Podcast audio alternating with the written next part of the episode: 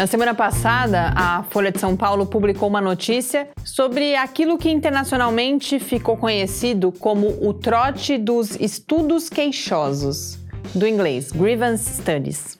A matéria da Folha explica como três autores, sendo uma editora, um matemático e um filósofo, fabricaram 20 artigos falsos com supostas conclusões de estudos de gênero, sexualidade e raça. Boa parte dessas conclusões eram absurdas e, mesmo assim, sete artigos foram aceitos para publicação em revistas especializadas. Nessa edição de Mídia e Ciência, eu, Mariana Petzo, comento não só o trote, mas também problemas na forma e no momento em que ele foi divulgado. Mídia e Ciência. Resumo semanal comentado das principais notícias sobre ciência e tecnologia do Brasil e do mundo.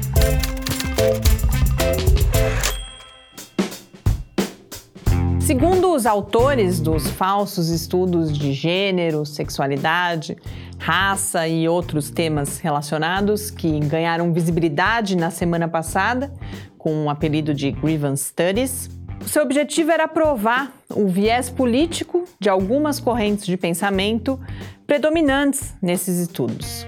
O que, para esses mesmos autores, compromete a qualidade e a veracidade de todo o conhecimento produzido nessa área.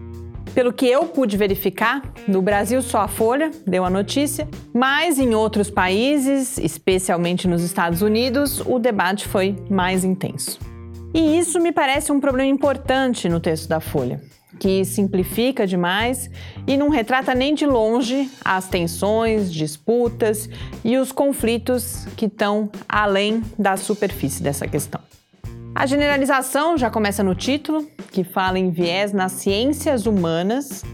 Aparentemente houve um cuidado editorial em destacar as críticas ao trote já no subtítulo, mas essas críticas recebem só metade do espaço que é dedicado aos acusadores, e justamente na parte de baixo do texto, a qual a maioria dos leitores nem chega.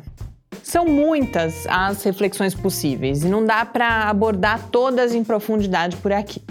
Uma das questões é o viés ideológico dos próprios acusadores, que tem o objetivo principal de atacar políticas e movimentos identitários como Me Too e Black Lives Matter. Um outro ponto é a disputa epistemológica histórica que existe entre as chamadas ciências duras, como a física, a química, a biologia, e as pesquisas nas áreas da educação, das ciências humanas e sociais. A gente pode falar também de diferentes fragilidades no universo dos periódicos científicos, fragilidades essas que não são privilégio das ciências humanas.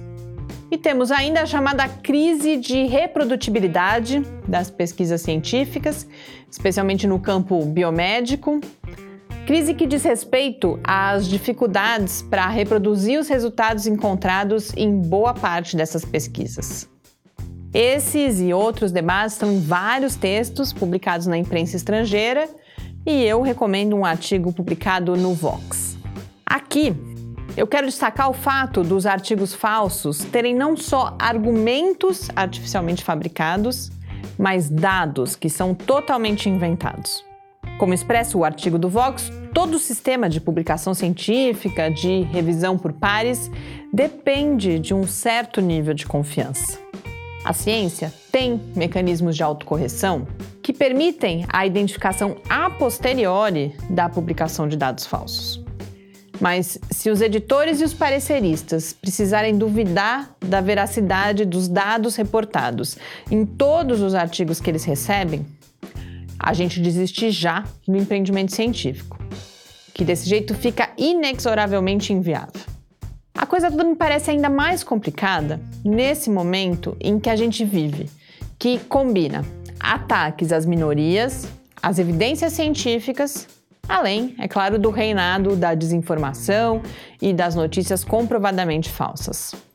Nessa semana, por exemplo, a gente leu sobre uma nova ferramenta do Facebook para ajudar na avaliação da qualidade de uma informação. E leu também sobre esforços do Ministério da Saúde para combater informações falsas. Mas, nessa mesma semana, foi dada visibilidade e relativa importância a essa ação que se valeu justamente da falsificação para denunciar a suposta não neutralidade de um campo rival. Se a gente continuar se acostumando à mentira e à manipulação de informações, e mais do que isso, entendendo que vale tudo para combater aquilo com que a gente não concorda, muito em breve não vai existir mais um caminho de volta para o diálogo que tantos discursos, muitos deles vazios, têm pregado nos últimos dias. Boas leituras e até a semana que vem. Mídia e Ciência, uma realização do Laboratório Aberto de Interatividade Lábio Fiscar.